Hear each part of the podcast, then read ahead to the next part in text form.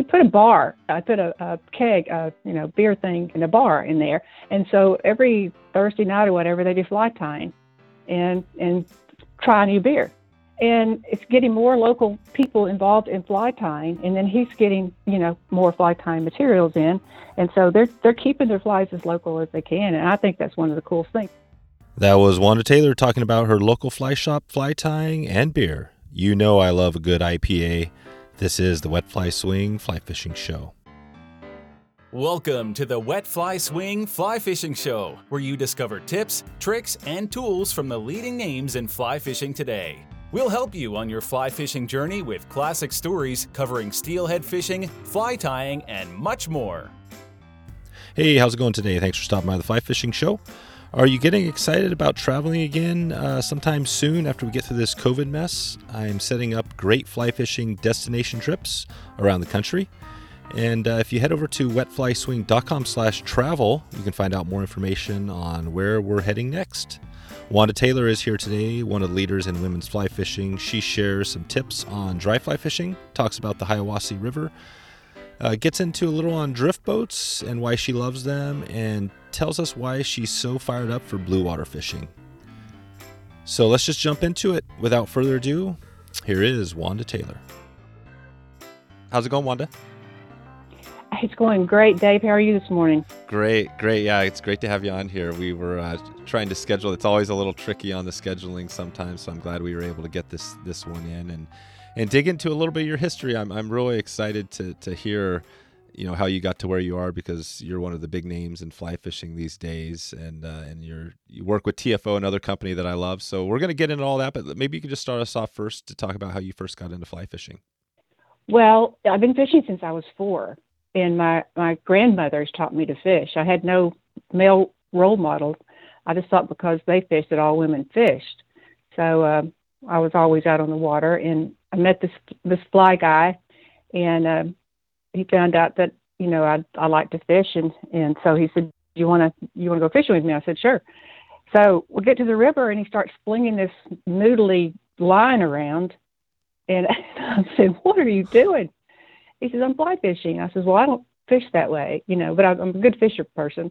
So eventually you know I went over to the wild side and found out I really liked it and um, I've been doing it for the last thirty two or three years so nice. it's stuck Nice. So yeah. so your so your grandmas, I love that. I love these stories because, you know, I think yeah. of my grandma. I had two amazing grandmas. One of them when I was growing up. Um, I pretty much spent the summer, you know, with my grandma, and she she I kind of attribute my person, you know, some of my personality to her because she was so laid back and and really you know, kind of this amazing person. How, how, I mean, what were your? Can you ex- talk about your? Did you say your grandparents were the ones that got you into it? My grandmothers. I have I had two grandmothers from two sides of the family, and they both fished. So when I would stay with one or the other, that was one of the things that they had me to do. I understand at three and four, I was pretty annoying with why can I can I help you? Can you know? So to get me yeah. away from the kitchen and annoying everyone, they would take me down to the creek and you know give me a worm and a pole and say, now when you catch something, you know, bring it back up and we'll cook it for Papa for lunch. So I thought I was doing this huge help to the family farm. Uh, so, you know, it was a, a big deal for me and I fell in love with it. It kept me out of their hair. That's awesome. Yeah. Where, where were you at? Yeah. You, with, where were you living at this time? Uh, well, at the same place. I'm still on our, our, our 112 year old family farm in Donville, Georgia. It's in Northwest Georgia. Oh, wow. And I have the privilege of still being, yeah, we still have the home place on the property. And uh, it's like Dallas. We got Miss Ellie. Mom has a place here. My sister has a place here. And uh, we're far enough away that we don't see each other, but yeah. we can be at each other's home in five or 10 minutes if we need to be. So it's a sweet deal. Wow. That sounds perfect. Yeah, yeah that, that sounds that we we talk about that a little bit here too. The fact that it would be nice to have the the in-laws, you know, closer because we've got some young kids. Right. So, yeah. Yeah. Because it's so important, I think, for especially young people to have the influence of, of older people. I mean, I would love, I'd sit all day in front of my grandfather and just tell, he would tell me stories about when he went to the gold rush in California, and, you know, to get his fortune. And I oh, mean, wow. I was just mesmerized by all that. And yeah, he, he went there and, and, um, was kind of like a truck driver, but he, he had um, a mule team and he would transport things from from one site to the other. And uh, was able to make quite a bit of money. And when he came back, he bought the, I think it was more like a hundred acres here in this community uh, farm from his father, and then married my grandmother, who, who he had fallen in love with since she was 13. So it's a cool story. Wow. Uh, the funny, the interesting thing is when he came back on the he came back by train, he was afraid somebody was going to rob him, so he taped he taped all of his wealth, his money, around his body, under his clothing. No kidding. And so, yeah, yeah, and he's a he was a redheaded, uh, blue-eyed, you know, fair-skinned person. So when he got home, he had all these rashes from all of that and the heat of that, you know. No way. But we we, we yeah yeah. so we, we now know how where to stash your money if you're, That's gonna, awesome. you're going to travel. What what was the what was he carrying? Were these like gold coins or what was the money? How was he? He didn't he didn't really explain that so much. He Yeah. just said that he had to tape it for fear of being robbed, and and I'm sure that would have happened. You know, if you Yeah. had a Had A- a, a little- yeah, or a little piece of luggage you, you wouldn't let go of. no. it kind of happens wow. like that. So yeah. Wow.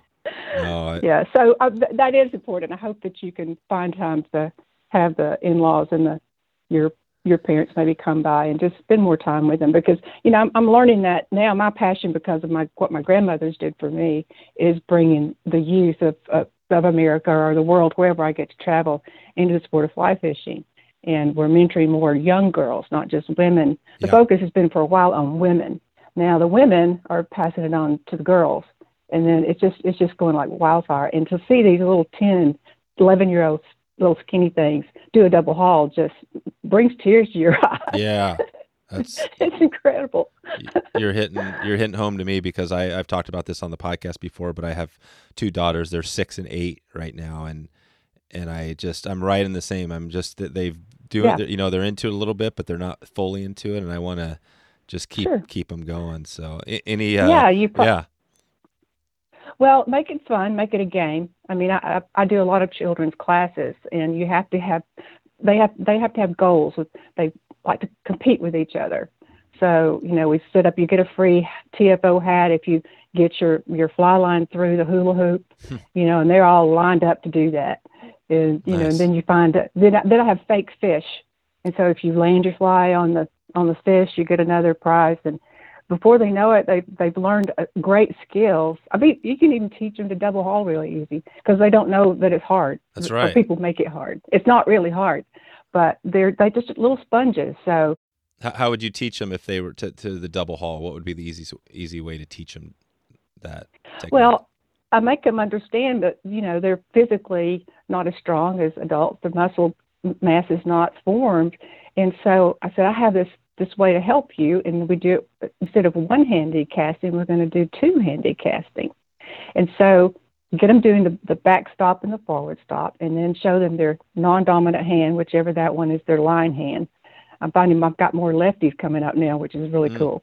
Uh, so, and I and I show them how they they can pull the line and make it go without even casting with their non-dominant hand, and they think it's so fun. It may be over exaggerated for them, Yeah. but they get the idea of the of the rhythm of it, and and, and then they're just doing it automatically. It it's like teaching children. There's, I don't know if you've ever watched a program where they're teaching children, little children, to swim Mm. like babies by throwing, you know, they blow air into their mouth and then just throw them in the pool and they come up swimming and really?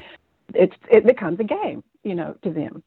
So um, I would have liked more games like that. Yeah. been a No blast. So how how's that work? How's that work with the baby? So they they have a, a, a small infant and they just throw it in the water. yeah, they blow air into its mouth. You know, I, I think this is a trainer. I've just seen the show a couple of times, and then and then just put threw the baby underwater, and it just caught started swimming back up toward the top, and it became a game. It, and the, the baby's laughing. It's it's a really amazing technique. Wow, wow! I, I don't swim. I I, I don't swim. I, I sink like a rock. I, Yeah. I do, and I've I've been thrown out of more YMCA's in in swimming lessons than I can even tell you about, and so. I would have enjoyed having somebody teach me to do that at a younger age. My my sister is like a lifeguard. She saved me. She's four years younger than I am, and she saved me from drowning so many times. And it's, I mean, we were little. Yeah. She come after me. wow, Wow. Yeah. No, I, yeah. I, I I'm bringing back the two things. My, my grandma, actually the same grandma. I, I always called her my little grandma because she's this tiny little thing, but she taught me to swim back in the day.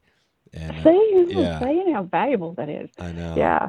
Just get, cool. yeah, but anyway, some of us just can't keep our feet up. I, I just for some reason, and I've talked to, I mean, big guys, even like Bobby Popovics, the, the oh, yeah. famous fly tyer. I don't know if you know Bob. Yeah. Bob said he he couldn't do, he can't do it either. He said he got kicked out of the Marines for it or something because hmm. his there's just something about it. He kept thinking. So don't feel bad, Wanda. And I said, thanks, Bob. I needed to hear that from somebody else. nice. they make flotation devices for t- people like he and I. Exactly. Exactly. Yeah. No, I, am not a great swimmer either. I, I just I, I, can swim well enough just probably to save my life if I had to, but I, I'm not I'm not going to be doing a tri- triathlon or anything like that.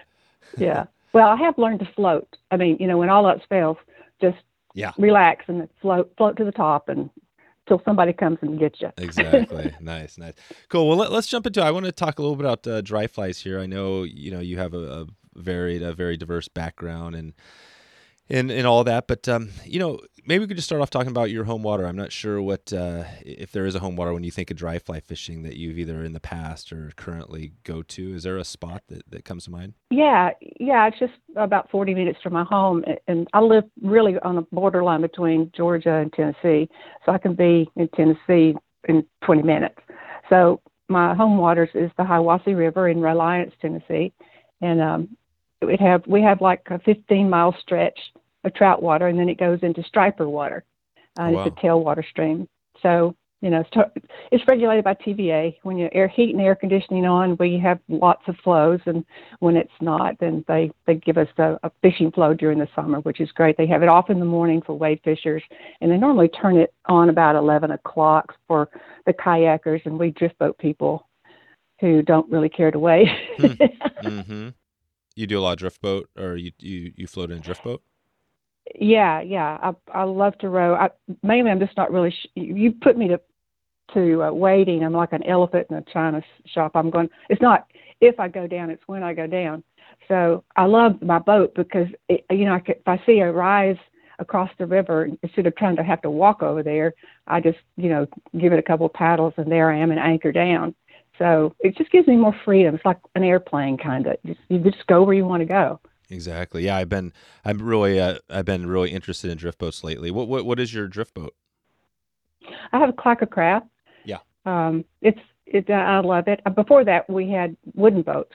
Um, my ex-husband built a wooden boat for us when we first started guiding together. It was just the oh, two wow. of us, and uh, yeah, and so they're so light and so maneuverable. And then you go to a fiberglass boat, it's a little bit different. It's not as maneuverable as a wooden boat to me. Yeah. And uh, I love the classics of it too. Yeah. I love I love wooden boat. What design did he use to make the boat? Uh, a McKenzie, like a McKenzie. Yeah. Oh, cool, cool. Yeah. Uh, yeah, yeah. I'm interested. Uh, yeah, but, I, but yeah, go ahead. Well, soon after that, though, once we had in the late '80s started, uh, that's that river that we call that ran over us. That one, you know, with Brad Pitt. Oh yeah. Uh, you know, our business our business just blew up, and and immediately we went from two people to eight people, and it, it was just kind of overwhelmed hmm. me. I, I wasn't I wasn't mm-hmm. really prepared to be full time in the business, but it just kind of sucked me in, and I, I found out I was I loved it, and I was teaching, and and it just happened really quick. It's like when the Chariots of Fire came out and everyone's wanted to start a run marathons. That's I don't right. remember that movie, but oh yeah, yeah, it, worldwide it had this new runners thing going on. So that's right. Um, that's right. Yeah. Another, another thing. But anyway, I, have had. Yeah. Uh, Go ahead. I was going to say another thing I love doing uh, running, but I'm not that great at. It. But um, no, the the river runs through. So you were basically, and I want to I want to get back to that drift boat thing because I had a, a, note there. Yeah. But um, so yeah. basically, so you're this is uh, in the early '90s. So you're fishing and you're not quite full time, and then a river runs through. It comes through, and you realize that you can go all in on fly fishing. Is that how it go? How it works out? Well, I, it was a, a, the demand of of running a business. You know, we had people that had to shuttle for us every day. Then there's lunches for everybody that had to be prepared, and then there's someone that had to man the phone to take all the reservations. We at that time worked for Orvis and were endorsed by Orvis. So uh, when that catalog came out, you know, my phone just rang off the yang basically, and it was state by state by state that they would mail them. So one day all the calls would be from Minnesota, and the next day they'd all be from Kansas, and the next day they'd be from Florida. It, it was really ironic, but so it, it I had to sp- take more time to do it. It's hard to find people to that could do fill all those slots, and then if you know one of the guides was not able to go that day, I kind I would fill in, or you know we had instruction coming up, and we, they weren't that many women, but the we had families, so we found that the they felt more comfortable having another woman in there so they could ask questions but it was really the men who asked me the questions not the women. Because you know we're not we're not supposed to know all things about sports like you guys. When you're born for mm. some reason everybody thinks that because you're a male you're supposed to know all things about sports. Yeah. And and we're and women aren't expected to know that. So you know we we just ask any question but guys wouldn't. And they wouldn't ask the instructors the male instructors. They would wait till break and they would come to me at the water cooler and say, well, what did he mean about that mending the line thing? Oh yeah. You know, and so I so I quietly explain it to them, and he'd say, "Yeah, yeah, yeah, that's what I thought." I thought, "Thanks." nice. like seriously, yeah. But anyway, uh, the Hiwassee River, back to the Hiwassee River, yeah. the dry flies, that's my home river. So I've had many, many, many, many, many hours on it, and I I love it. It's, it's, it's my my secret garden that I go to. Oh, perfect, perfect. Okay, well, we'll dig into that here in a second. I just, just want to check on that, McKenzie. I'm so I'm going into yeah. a. Uh, I actually already started a little mini series on drift boats, so I'm kind of documenting the his, uh-huh. the history of drift boats in different episodes. And I, um, yeah, I've yeah. got I got some really cool guests coming up. In fact, I talked to the guy who wrote the book on uh, how to build wooden boats uh, Roger Fletcher. Well, yeah, Roger Fletcher. Yeah, you, you got an authority right there. Yeah, That's so wonderful. I just learned about Roger recently, so he's going to be coming on. We're going to dig into it, and then we're going to yeah. hopefully have. So, on, are you thinking about building one? Uh, you know, I'm I probably will eventually. Not right now. I just want to uh-huh. document. Uh-huh. I just want to uh, interview all the the the uh, drift boat owners and founders, just so everybody else kind of knows the history. I um, right. I also dug That's into the, the. I'm not sure if you've heard of the Grand Canyon Dory history, but it's really interesting. Yes. Yeah. Yes. So I um, I interviewed the um, the filmmaker of Pete's uh, uh, Martin's Boat, which uh, is a documentary. If you haven't seen it, it's really awesome. It's uh, goes it's about no. twenty it's about twenty five minutes long. And it goes into the history of um, how drift boats started on the Grand Canyon, and uh, and there's a conservation wow. uh, background to it and how they saved protect the Grand Canyon from dams and stuff. But anyways, I, I will oh, put a link. Fantastic. Yeah, it's really cool. I'll put a link out at wetflyswing.com slash uh, drift boats. Okay. To the series. Well, how come you know we built the boat was you know we'd been out to Yellowstone and drifted some big rivers out west, and there there was no drift boats in the south. No. Period. Are there still yeah, none? and if we wanted to buy uh, yeah, well, there's more, but, but if you still want to get one, you have to go west or find a, a company that's closer to you to manufacture that you can go actually pick it up. Uh, but we have a lot of people that that are building wooden boats here just because it's you know it's easy, it's not expensive, and they're beautiful and they fish well. So yeah. um, that's that's kind of what happened. Cool. And then yeah, but when it happened so fast, we had two of our guys build their own boats pretty quickly, but the rest of them uh, bought you know fiberglass boats, which is which yeah. is great because we had a, a variety of things. That's right. Yeah, the fiberglass have their own benefits for sure. Um, mm-hmm. But uh, yeah, I don't think there's anything like wood. I think wood is is the you know mm-hmm. obviously it's the it's natural. You know, it's, it's it makes sense. Sure. Yeah. yeah, but but we're the Hiwassee River. Uh, it's it's it, all the rocks face upstream. It, it's it's hard to maneuver. It's not a pebble stone river. It's uh, so we had to, in order to save the bottom of the boat, we had to put, uh, I call it Tupperware, yeah. but a product like Tupperware on the bottom, and it really made it easier to slide over rocks and you know in difficult places, and you knew you weren't going to end up with water coming into your boat. Yep. Yep, that's the. Uh, I'm not sure what they they put on that now, but yeah, it's some sort of plastic. There's so many new products like that, you know, that uh, by the time I name one, that's old hat, and they're using something else that's lighter than stronger, and just like fly rod, same thing. yeah, same deal. Same deal. Cool. Well, let, us jump into the uh, the Hiwassee. This is interesting because we haven't talked yeah. about this river, and maybe you can just start us off first. And if we're talking about dry fly fishing, how do you, you know, how do you get your clients into uh, fish on on the dry flies there? Well, it's pretty easy if you've got uh, you know fish rising. Um, th- there's nothing like the action of catching a fish on on a on the top of the water. I mean, I love catching them on streamers and also with nymphs, but just to see that take and then to come up. We have um, an Isonychia hatch on this river, which is kind of a purple looking Adams fly. Wow. Uh, but yeah, we do. And, and, it's not as prolific as it used to be. How, how uh, you, nothing's how, the same as it used to be. yeah. Do you know how to spell that? that that's interesting. I, I don't know that uh, insect. Uh, ISO N I C I A. There's an H in there somewhere.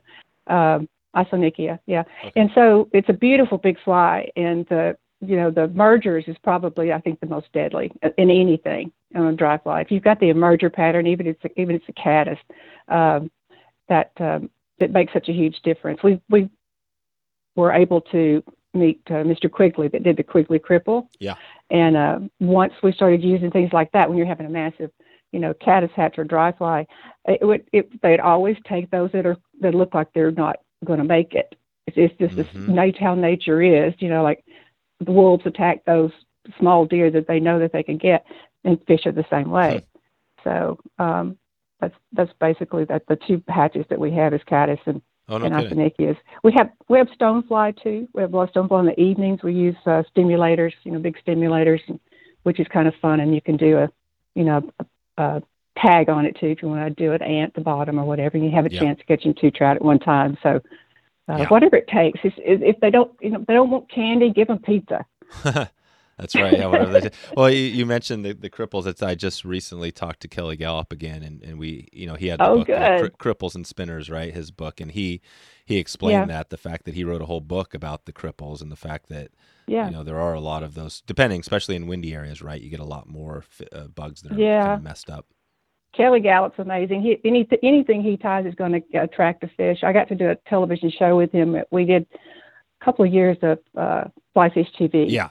And he he came to my river, and we we did a couple of shows here, and then we traveled up to uh, McMinn County in Tennessee for muskie. So you know, it was it was fun time. That's cool. So you guys are so you're mm-hmm. in the boat, so you're pretty much rowing, and you've got a client mm-hmm. out front and a client out back. Is that how you're doing it? Mm. Yeah, yeah. And, yeah. That's the way that's the way we did it. Now I don't I don't guide anymore. I do a, what I call instructional guiding. I, I mainly teach fly fishing to how, how to cast and how to present on still water. And then the, the the next day after that we go to moving water. So I put them in the boat and then show them how to mend the line and you know the difference between a dry fly and a, and a stimulator. You know so what they look like and and our our woolly bugger but you you can always catch something on a woolly bugger, no matter what color it is. Yep. I've caught everything from from bass to trout to pompano to sharks, even on woolly buggers. They're, hmm. It's an amazing little fly. Yeah, that's cool. Yeah, it sounds like uh, that. Well, so so you mentioned teaching versus guide. So you don't guide. What is the difference between the teaching what what you do and and guiding? It sounds like you're on the water, but you're not. It's a little different. Yeah, I don't do anything for them. They have to tie their own knots you know, they have to d- fix their leader. Um, they have to tell me why that cast was not well, it didn't deliver. Why, why did it? What happened? And so, helping them think through what they're doing and where would you put the fly? Uh, where are the fish? So it's a it's a whole educational day of, um, especially those who are, are new to fishing. Now, if you're already a fisher person, uh, you know it's it's like icing on the cake. You know, learning where to put it and then how to set the hook. Uh, I always find it amazing that when you know they have set the hook and it's like now what do I do? They just go all to pieces. The fly line's going everywhere, and you know just to have someone talk you through that. When the, the first trout I ever caught, no one had talked me through that. So I put the fly rod between my knees and and hand line the fish. I, I know what I didn't know what to do with it, you know. And so being in that place before, I know how important it is to teach people line management. I mean, that's just a, a key to catching fish. If you don't have good line management, you're not going to catch fish. So um, it's a, it's a day like that, and they yeah. can ask anything they want. And then, the, but my goal and their goal, we've already agreed on this, is when they walk away, they'll be independent fly fishers. Mm-hmm. What is uh, you know line management? So if you're again talking dry flies, you, you say are you you talking mainly when you have a fish on, or or where where do you start with line Both. management? Both. Well, like you know, how do you how do you how do you mend line if you want to, to cast a little bit farther upstream? You know, that we talk about a reach cast. You know, what is a reach cast? and we go into casts like that that makes their their our, our one stroke cast. Another one was just how to pop it back upstream. They, they didn't know they could do that. They thought they had to do a back cast and a forward cast, and it really is confusing at 1st Mhm. you know, to a lot of a lot of anglers. So just making those things simple, and they already understand it. Then when they go fishing on their own by themselves, they've got a full education of, oh, I, I've done this. I know exactly what to do and how to get out of it. But you have to have line control. Um, you know, I teach them that once they have done shooting line and they've used their left hand, if they're a right-handed caster, to control that line by making a, an O-ring and then giving the line back to their hand so that they can actually be ready to set the hook. And, and that's the first scenario that I go through to make sure that they know that the, the left hand now from this moment forward should never turn loose of the line. It's it's it's your line guy. And so once they understand that one casts the rod and the other one controls the line, then we have two different things going on. And Yeah. it's almost overwhelming. Like this is just too much to take. Right. Yep. I said, no, it'll come second nature when the fish show up. I'm telling you. But if you don't practice this at home in the yard, you're going to miss the strike, and then you're going to be upset with yourself that you can't catch fish. That's right. That's right. What do you so you know with that strike or, or when you see a rising fish? If we take it to the ISO, I can't even pronounce it, but that that hatch, Is- Isonychia. isonychia, yeah. Well, What um, and I'll Uh-huh. put I'll put a link in there as to- a description of what that is. But you know, if Uh-huh. they see a rising fish, what do, what do they do? What, what's the first thing to do? you should be casting to the side of it, or if you get, see if you if you see the rising fish, and you Yeah. can actually, you have these wonderful Smith uh, glasses that have all this wonderful new coating on them that you Yeah. can see all the way to the bottom of the. All right, so with that, you it gives you an idea of wh- where to place the fly. If you know if it's facing upstream or or or is it going downstream, and, and then so try not to just hit it on the head because if you hit it on the head, which a lot of people are really good at, Hmm. it's uh uh, and actually I take the fly and, and or hit them on the head with a with something like that, and I said, how'd that feel? Well, I don't like it, and I said, fish don't either. No. they don't like it at all. So that's it, and then get them ready to set the hook. And I try not to have them to do the Orvis tradition on their logo, that a straight overhead set. I said, if you would set to the left or to the right, you'll get the corner of the fish's mouth, and you're going to have probably more success than if you just salute come up with it Yeah. every time, because sometimes you'll pull it right out, and because their lips are so tender, Yeah, uh, you know that you can rip it right out. So that's a good tip. just That's a little good tip. points like that, yeah, yeah. So basically, yeah, depending on which how they're taking the fly, you either set to the left or right to set it in the side of their mouth. Yeah, yeah. Just have you have greater success. I watch a lot of these comp guys on the river, and uh, they're amazing. They never come up with a rod. I mean, it's it's it's low with the left or right, and they, Yeah. I mean, they are doing it and just so quickly. That's cool. And um, yeah, That's cool. Are you fishing as you're going down in the drift boat? If if you were just there, if it's just you and I fishing and floating, would you be Yeah. casting Mhm. for that hatch right towards the bank, or where, where are those bugs? they're they're all over. I mean, we we have such a diverse bottom to this this river that you know the it has been healthier in the past, but I think some of the hatches are coming back. In the early spring, of course, there's it's massive, and we have midges in the fall and the winter, and uh, there's always something going on. Um, so just I just rode a wherever I see I see the fish. Well, just like you would with saltwater fishing, wherever you see the seagulls and the bait ball, go there. Go there. It's kind of the same way on the river. Yeah, whenever you see the action, it's just you have to train yourself to to see it. And Yeah. that's another topic that we talk about. Well, well, how do you know to go over there? Well, I just saw it. What'd you see? You know, so you have to explain it. It just I make them stare until they finally see it. I got it. I got it. That's All right.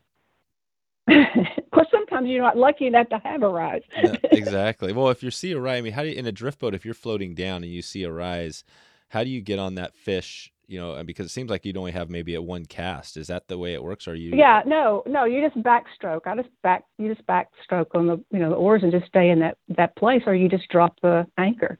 A drop the um, anchor. Okay. You know, when, yeah, I would just drop the anchor and and deal with it, and because you don't ever want to leave rising fish to go find rising fish. yeah. So if they're there, just backstroke upstream, which will really work on a person's gut. Let me tell you. Oh yeah. I'm not very, I'm not very big either. I mean, you know, five five and maybe Yeah. 120.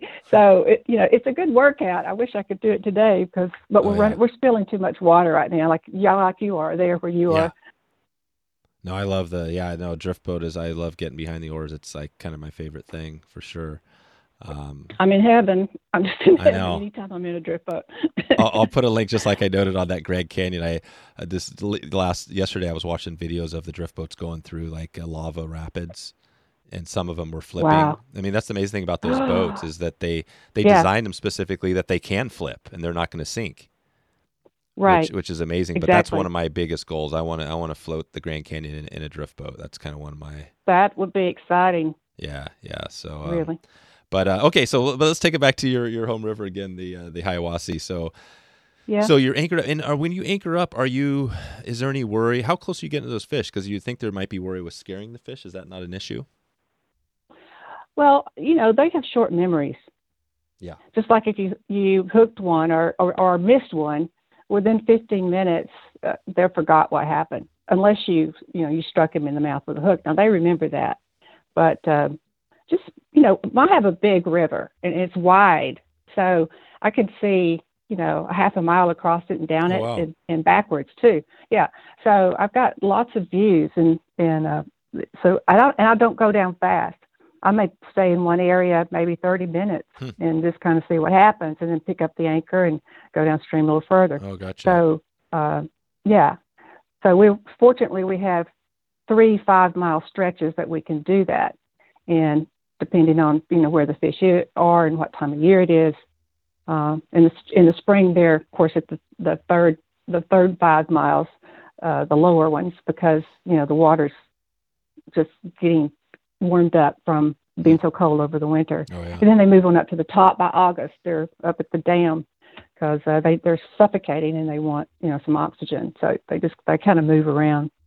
That's cool. Yeah, but yeah. we're stocked. Our- river is put our river is put in take now. We we used to have when we were in TU here. We we fought for um, for a thing you know a barbless oh uh, yeah. trophy section, and it, we had it. And then it was voted out by the locals, and, and now it's everything's put in take, and Oh wow. they all come out of out of a um, hatchery. Yeah. So there was actually a, a wild population there for a while. Well, it, it was sustainable, and we had bigger fish, you know, because the, that section people supposedly all released them. I'm sure there were poachers that Sure. didn't, but uh, we tried to, you know, encourage everyone to do that. Now it's pretty much. I don't really see a lot of fish coming out of the river as much as I used to. I mean, I I love seeing. Um, we've got this guy in, in a John boat that's kind of when he waits till the water's pretty high, and he comes in with a John boat and and he has overalls on. And he didn't come out of the Orvis catalog, but he's a great fisher person, and he lets all of them go. Mhm. And I didn't. in the past we'd never see that. You know, Yeah. it, it was it's just education of conservation, and I and I think people are valuing the resources now more than ever because uh, of this COVID thing. When they shut down the boat ramps, you know, Oh, wow. you can't get to the water. We have all this. They cut. They shut down the Great Smokies. I mean, are you kidding me? No kidding. you couldn't have. yeah it was it's it's been a difficult thing to experience but i think we all have learned to value what we've had and treasure it more because of it Yeah, for sure. No, it's this is a COVID times has been been rough, hmm really rough for for some, but hopefully, hopefully we pull out of it eventually and, and get back to some more normal um, normal stuff. I did want to talk um, on. We talked about uh, Temple Fork Outfitters because you have a good connection. Yeah. and uh, maybe you can talk just as far as the rod. I think you mentioned the uh, a Legacy series. Is there a like a dry fly? What what setup would you use for your river if you're just going for for dry flies? And is there a TFO rod that would be good for that, or all of tfo's rods are good for that Yeah. except the blue water series yeah, Yeah. because they make you know it depends on the caster um, you know how do you Oh, make right. the right presentation you know a dead drift is a dead drift no matter who makes the rod and if the angler can do that then it's going to be a successful day or you know a drag free drift on a dry fly is just magic so uh, i don't really think it's so much about the rod or the stick that you use it's how you use the tool yeah, um, but they're they're all good. The, the new legacy is um, one that they've done in, to honor Lefty Kreh, and uh, the, the, it's it's super high end. Everything on it has been, you know, the the greatest guides, the um, everything on it's just just really beautiful. And I got the first one maybe three weeks ago. I had a five weight and and a six weight, and the first two or three casts, it's like, oh my gosh, I have to have now the eight and the nine weight Yeah. if they cast this like this. It is just a beautiful thing to behold, but also to cast. And uh, I'm a really Axiom 2X girl. I, you know, I, I've got a super fast personality. I stand in front of the microwave saying, come on, hurry up, let's get this done. So the Axiom slows me down, and and it's just such a great tool in the wind. And so that's another thing. You know, what would you take to the river? What is your weather going to be that day? yeah. and what will you be? What are you going to be throwing? So Is it um, pretty That windy? thing you. Is it pretty windy on your river? uh, Well, it depends on the weather. You know, if Yeah. you've got a tornado coming through, yeah. Yeah. Uh, so, and we've had a lot of them this year. I mean, Easter, we got, uh, almost lost my home. I mean, the thing came right through the farm Jeez. and took some tops out of the tree. Yeah, yeah. And uh, four miles from the farm here, uh, the whole community uh, was wiped out. I mean, Whoa. it set down and just cleared it out. Yeah. So there goes April and May, the best fishing ever. wow. and a lot of people, you know, we were helping our neighbors, uh, you know, with clothing and food and, and helping them, you know, clear up their land. It was just horrific. So, yeah, it, it's been a windy year Yeah. here. Um, Yeah, that was More so than, that's an understatement. yeah, yeah. what what is the tornado? Is that a? Um, I mean, how often do you guys see tornadoes like that come through? Rarely. Uh, I guess the last one we had was maybe four years ago, but it, it bypassed us, and uh, it was kind of an after after winds of a hurricane that came in, and it ended up the winds and turned into tornadoes up in uh, Helen, Georgia, and and that area up there, and, and t- tore up so so many homes in the in the river and just trees everywhere. So you just never know where those guys are gonna gonna Wow. show up. But fortunately, I'm not on I'm not on a tornado alley, but some you know some are. the summer? What, what's the, the tornado? Just quickly, the tornado versus hurricane. What what is the the difference? Well, one's on the water and one's in the land. Oh, that's it. Yeah. So the tornado is the land. Uh, This is just for this us Westerner, us Western uh, uh, uneducated Westerners out here. So it's uh, yeah, tornado is the the land version. yeah, yeah, and it, and it bounces. Uh, you know, it'll pick up and skip uh, 20 miles and then come back down again. Uh, it just comes up and down as it wants to. We had a lot of, of downdrafts from it as well. I traveled the day after the last one we had, and um, so I had to go into Murphy, North Carolina, on business, and th- there was trees and electrical lines down everywhere, where what they call like a downdraft, where it would just come down and blow and then pick up again. But you just can't predict them like you can a hurricane now. And the hurricane we can track.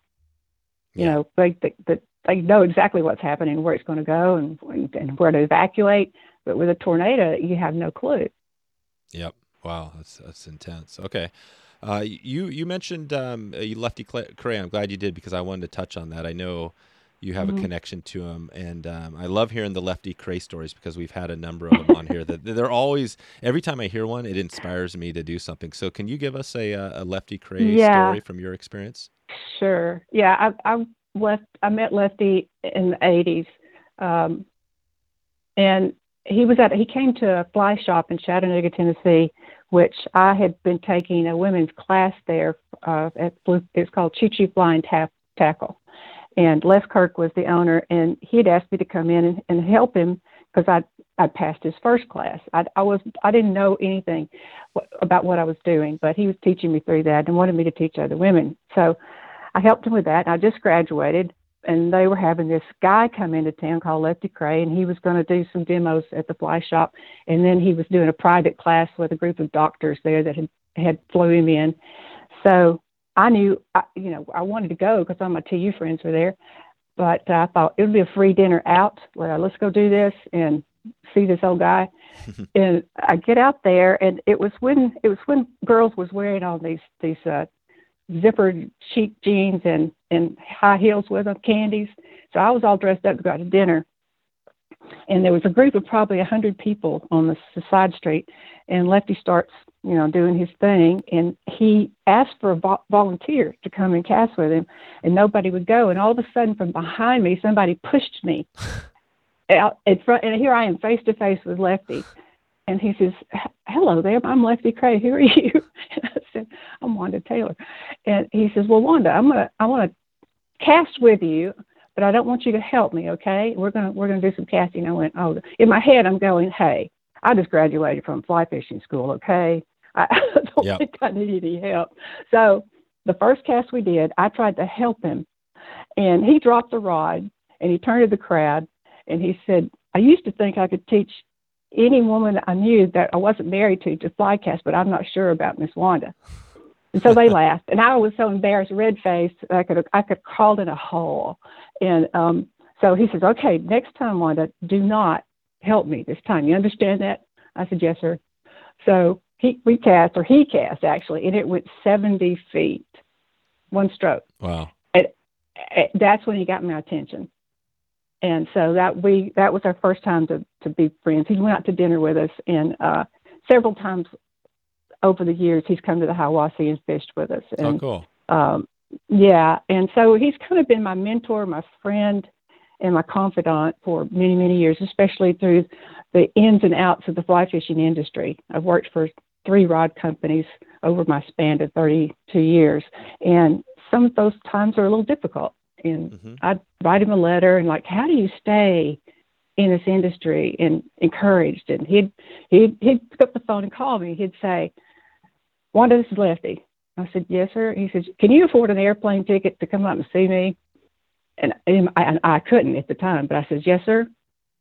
He said, I got some things I want to teach you. So I flew up there and spent a couple of days with he and, he and Ev. And he took me through so many wonderful things of photography, uh, riding, outdoor riding, and, uh, you know, teaching casting and stuff that it was just invaluable. I, it was, it was like he just wanted to calm me down. You're going to live through this. It's going to be fine. And he does that for everybody. It's not just me. I mean, he's just that's the kind of guy he was, and we miss him so immensely. Yep. Yep. No, I know, and that's the.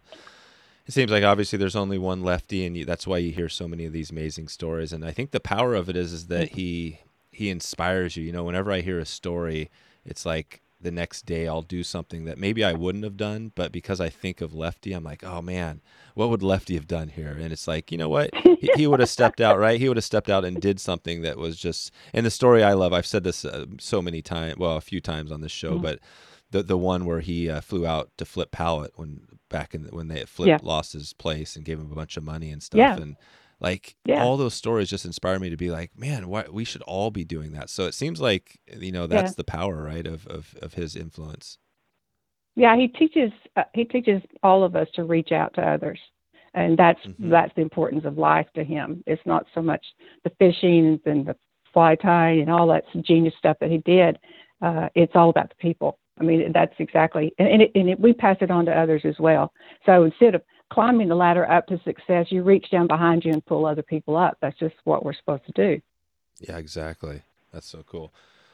All right. Well, Wanda, I think we're uh, we're doing well here. Uh, we touched on a little bit of uh, you know some of the dry fly fishing uh, in your home river. I mean, do you want to talk? I know you've got a little bit of uh, saltwater experience. Do you want to uh, just briefly touch on what you have going there? Is that I mean, talk about that first. Maybe saltwater. Like, why? What's the difference between saltwater and dry fly fishing? Because it seems like you're maybe going more into the. are you more passionate about saltwater now?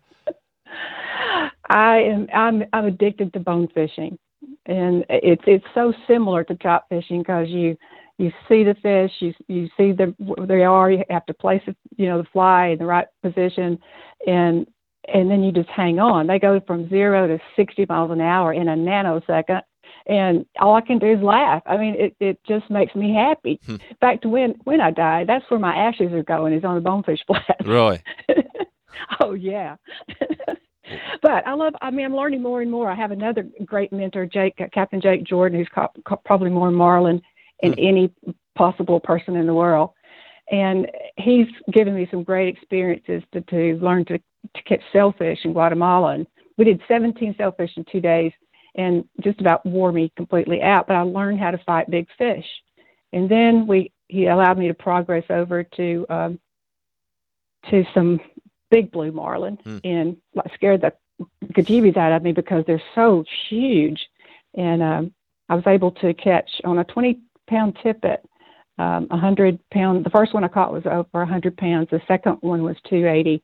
And it, it, it I, I was just in awe. I, I, I couldn't believe that I, I saw this fish maybe a mile away from the boat and you know your mates are working with you, your mentors working with you, the captain's working with you. So it's a it's a group sport.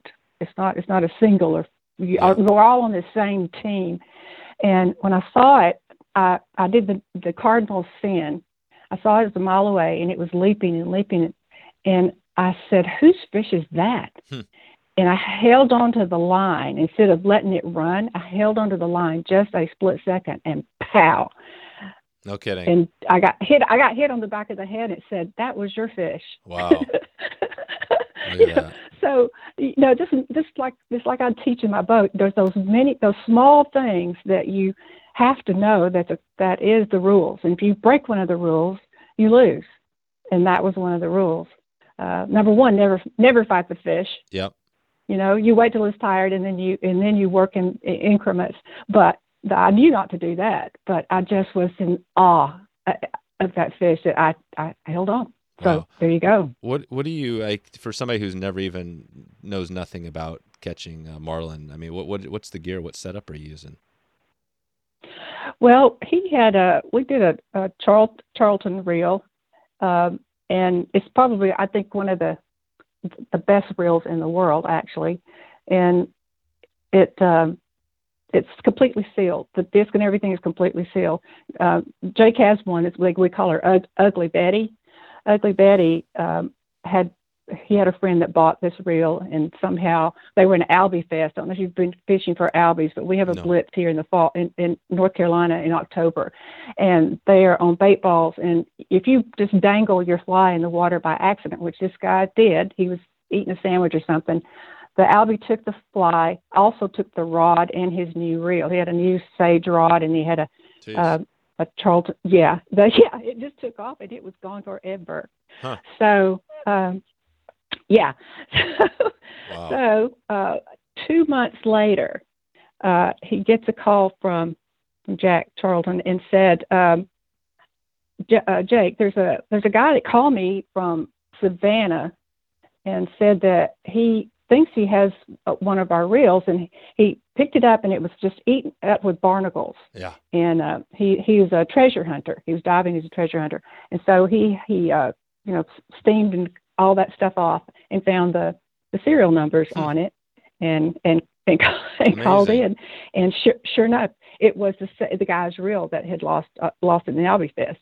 Wow. So Jake Jake met with him and he said, "What would you What would you like?" And uh, he said, "Well, um, well, I'd like a new Mako reel that Jack Charlton has built." And he said, uh, "Well, okay. How about I I buy you or give you a new one, and can I have that one?" And he said, "Sure." So that Ugly Betty's what you know is on her now is still catching sailfish and marlin no kidding. today. Yeah. Wow. Yeah, I mean, you can't run. You could run over it with a tractor trailer, and they're still going to perform. They're amazing. Uh, Mako reels are just Mako. one of a kind. And what what Mhm. and what sort sort of what weight rod are you using? We were using uh, the heavy duty TFO blue water rods that Jake helped uh, design for us. Um, he's our our blue water specialist on our national advisory staff, and um, they're terrific rods. They're designed for fighting. So Gotcha. So so you're not fly casting to those fish. Yeah, you are. Oh, you are. You- You're throwing half. You're throwing half a chicken, a fly that looks like a half a chicken. Roy, so you're actually taking Yeah. a six foot rod and you're making a fly cast out there to them and then letting it Mm, Right. and then Yeah. maybe maybe yeah, just take us you there use. for somebody again. I'm I'm I'm in I, I know I know nothing about it, so it's like interesting to hear how because I'm just we picturing myself. this- Yeah, how how does it all work? Well, a year ago, um, in February, it, last yeah, last year in February, I had the opportunity to go to Kona, Hawaii, with Jake and another couple, and their last names happen to be Taylor as well. And we were going for um, a, kind of a, a world record for Jake. He he's got like a Golden Grand Slam thing where you you catch so many different marlin, you know, the stripes, the white, the blue, the black, and the the one that's in the category that he did not haven't caught yet was a short-billed spearfish. So that would have made it. So we were out there fishing for things like that. And um, first, first, it was his turn up first, and um, he caught a, a big sailfish, and we released it. And it was my turn next. And so we had the fly, and you have that the blue water rod, and you have the Mako reel, and the guys, your your team, the mates will put out teasers, and they the the captain says, "I see I see a fish coming in. Uh, get ready, wanted to cast." And I said, "All right, ready." I said, "What is it? Is it a is it a marlin? Is it a sailfish?" He said, "I think it's a sailfish." And he said, "Go ahead." And I said, "Well, if, if it's a spearfish, I'm giving this rod to Jake." And he said, "No, go ahead and cast." So you do a, a back cast, and then they switch the fly. They pull out the teasers, and you put your fly there because the, the fish is already pretty hot. You know, the red Yep. stripe. And then, and then when you finally see its mouth is on it, then you you, you strip strike on the fish, and then it, then it starts to run. And the captain says it's on, and it, you know everybody they kill the engine, and so it's it's it all happened so fast you can't believe it. Wow. And uh, so fortunately, this fish was coming in, you know, pretty. It was. I really didn't know what it was until we got close to the boat, and the captain said, "Oh my gosh, it's a world record. It's a it's a short bill spearfish." And I went, "No, no, no." I tried to give the rod to Jake because that's the one he needed, and he said, "No, no. If I touch it, I'm, you're disqualified. I'm disqualified." So I would, we went ahead and brought the fish in. It was it was super super ex- exciting on a 20 pound tippet. Yeah, but you you got so much adrenaline going, you just can't believe it's all happening at one time. And um, it was a really really wonderful experience to have. so you throw a it's, so like you're throwing bait out there to, to attract the fish to get them in. No, there's- these are artificial uh, lures that Oh, they have cool. out there, Oh, but wow, they don't so- have they don't have hooks on they don't have hooks on them. Yeah, so yeah, so they're teasing them up with that. We're not throwing bait, but Gotcha. um, and, and they just they just kind of get their attention, you know, to get them to you know come on in and in a, in casting distance. So uh, it's it's it's exciting sport. And are they the thing they're teasing them with? Is it so like your fly? You, you can't tease them because it's not big enough. I'm just trying to get get a feel for why why. No, no, no. yeah. It, it, it's a it's a it's a bait and switch. You know, they they pull theirs out. There might be rubber, and then we have a fly in there with with a hook on it, of course, and and try to attract it to that. And it's always a hot color. It's either pink or something like that. And um, hopefully, sometimes they turn off. It's like, no, no, no, no. I want that other thing, that rubber thing. Um, they'll just Oh, you can't get them to take. Yeah, you can't get them to take it. But if you've got the right maneuver of the fly and can simulate what was happening, then and and you're quick enough to set the hook, then the, everything, all the actions come together, and Yep. the team goes to work, and the captain goes to work, and Oh wow, wow. So if I was if I was out there in my boat, uh, if I had one out there out of the ocean, kind of, I couldn't just see a sailfish and then take my setup and cast to him with the fly and expect that I'm gonna get a fish to come. yeah, in. no, you can. Oh, I've done it in Mexico. We've done we've done it in Mexico in, in pond. We were in Pangas, but it's mostly like a little pontoon boat kind of thing. Yeah. and uh, we were going out at daylight, and I had the TFO. I was with the TFO group, and Dan Blanton from the West Coast was there was a bunch of us there, and uh, we go out almost in the dark. And as we were going out, we saw sailfish lay asleep, laying on the surface of the water. Hmm. And so the the our Hispanic captain started.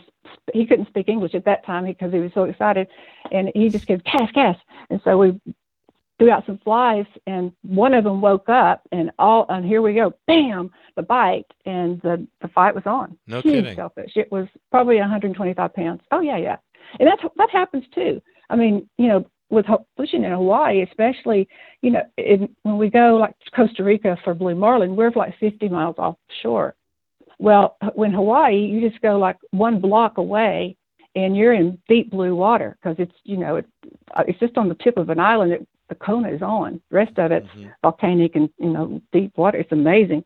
So you really wouldn't have to go that far. There's guys catching them in kayaks Yeah. in Florida. Wow. Yeah, you know. So I, it, it's just the luck of the draw where you are, and they just, they happen to be there. Yep.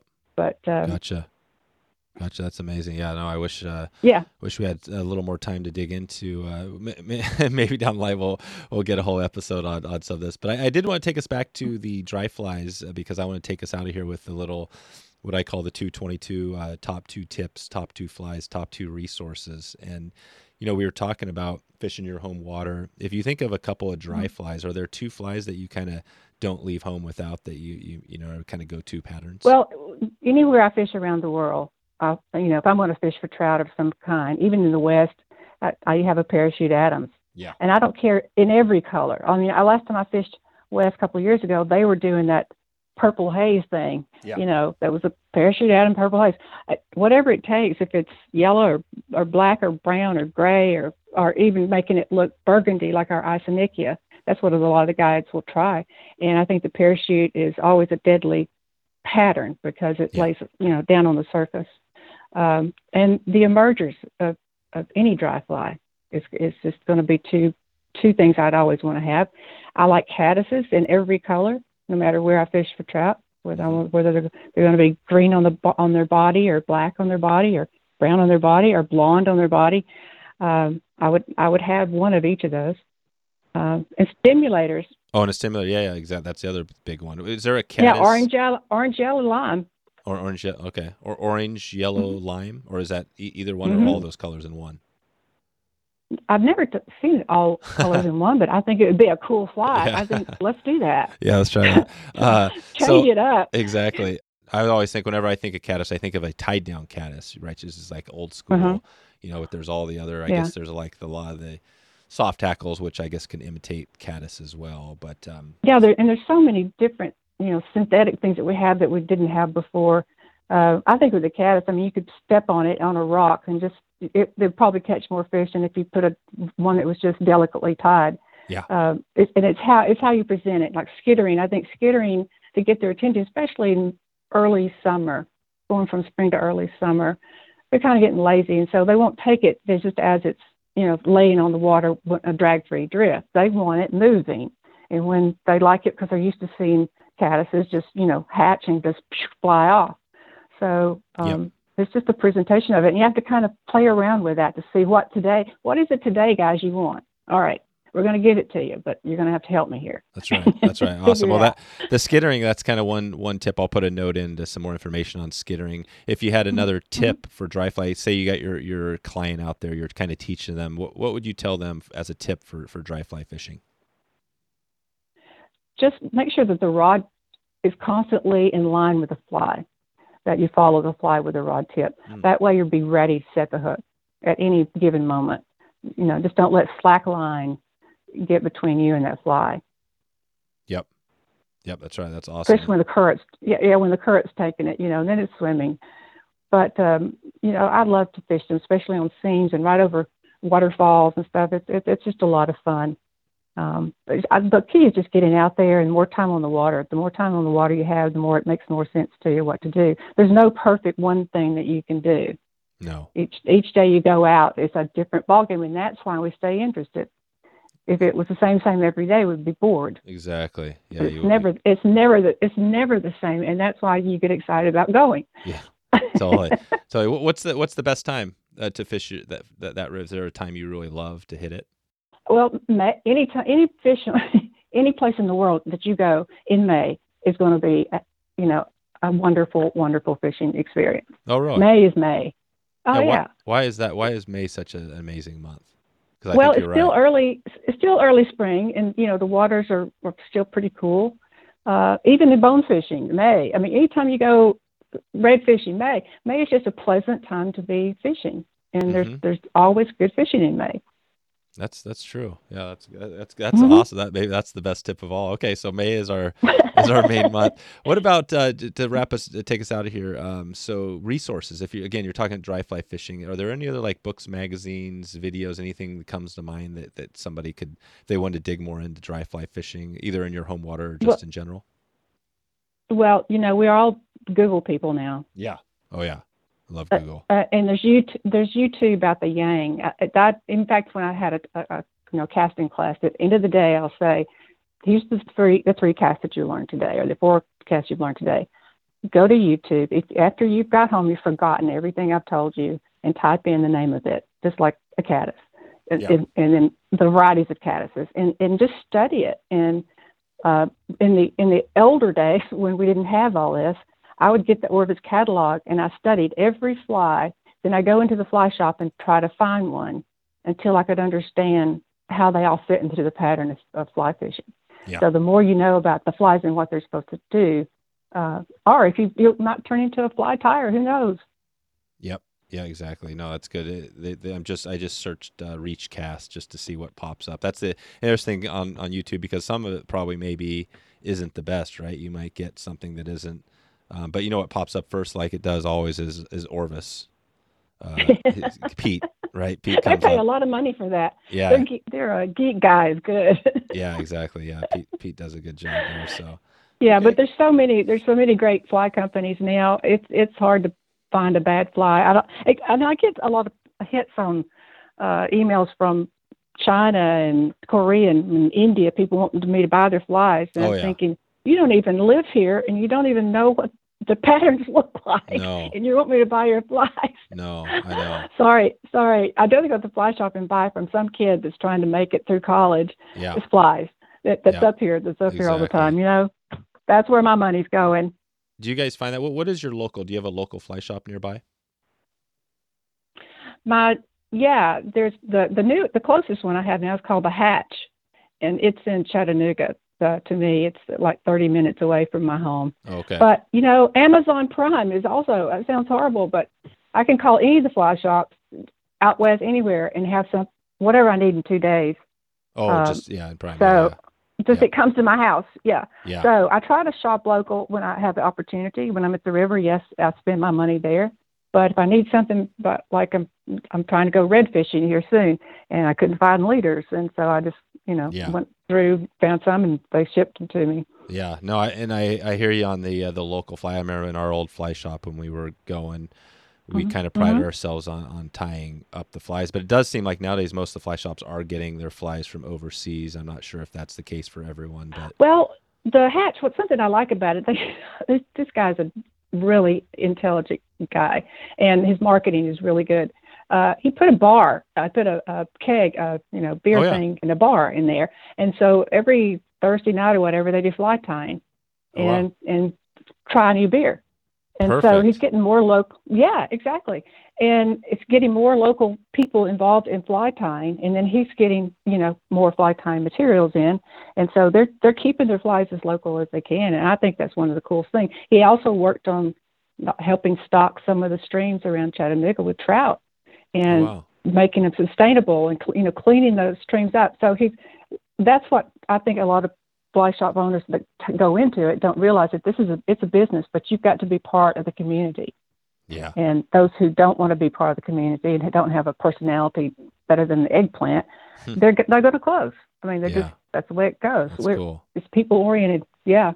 I love that. That's my type of fly shop. Uh, beers, beers and fly Yeah. tying. Come to Chattanooga. Yeah, Yeah. come to Chattanooga, man. It's Uh, a cool place. I'm coming. I'm coming. Sure. Okay. Hey, and, and just to take us out here on, uh, you know, we noted women in fly fishing. Obviously, you're uh, probably one of the biggest names out there, kind of in the fly fishing space. Any, what would you tell somebody if you know you got some guys listening here? You know, like how could we help? Um, you know that that movement, right? You got the 50-50 movement just to help more women get involved. Well, is, is there anything?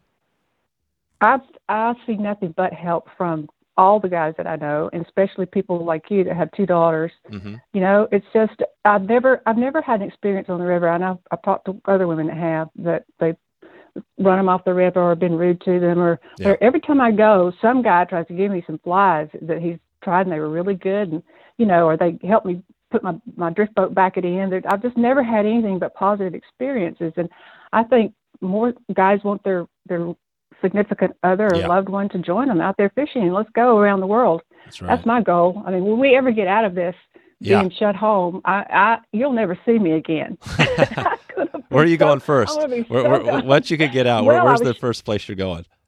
Well, I was shut out of Argentina in in March, and so I've still got that ticket to go. I've been, Yeah. I've never been to Argentina fishing, so that's that's one of the places I'm going to go in March. But I'm trying to get into doing some red fishing next weekend after Thanksgiving. I was supposed to go on a on a mothership, uh, stay on a mothership and and fish for some reds.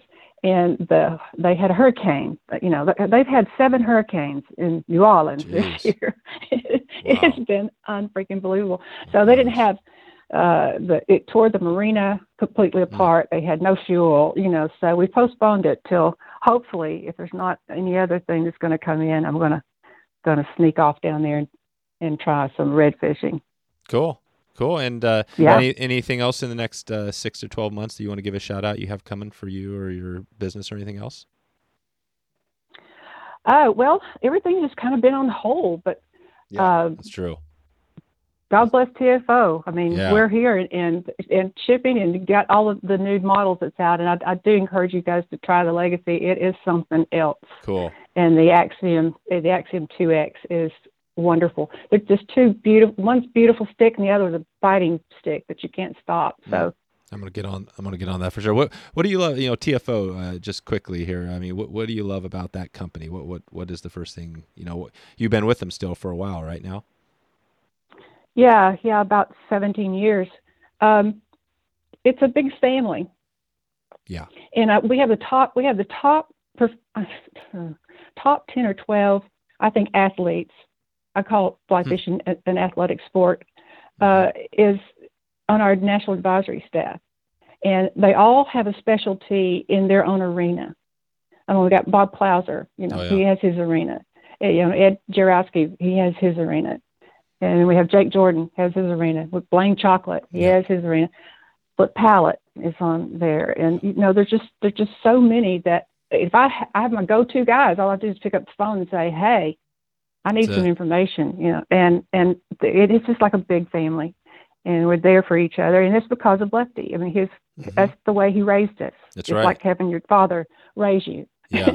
Yeah, no, Rick. Uh, Rick Pope told the story here. I'll put a link to that episode, but he talked about that the the when he brought Lefty on, how big of a move that was because Lefty pretty much brought Bob and all, everybody else along with them, and you know what Yeah. I mean, like help build the foundation Yeah. for uh, to help build the company, which is pretty cool. Yeah, he brought me there too, and and uh, shout out to Rick Pope for introducing me to you. This is a, a really cool Yeah. thing. Yeah, If- no, I if know, Rick I know. Sent you, I, yeah, I'm your girl. That's exactly that's what Rick. Well, I think I asked him that. I said, Rick, so who else do I need to be talking to? And he said, you need to talk to Wanda. So that's I- I've, I've I've built this show show pretty much organically over the last few years, and uh, Yeah. it's kind of the Yeah. fun. It's like my little journey I'm on. So it's been fun, Wanda, talking to you. I appreciate you.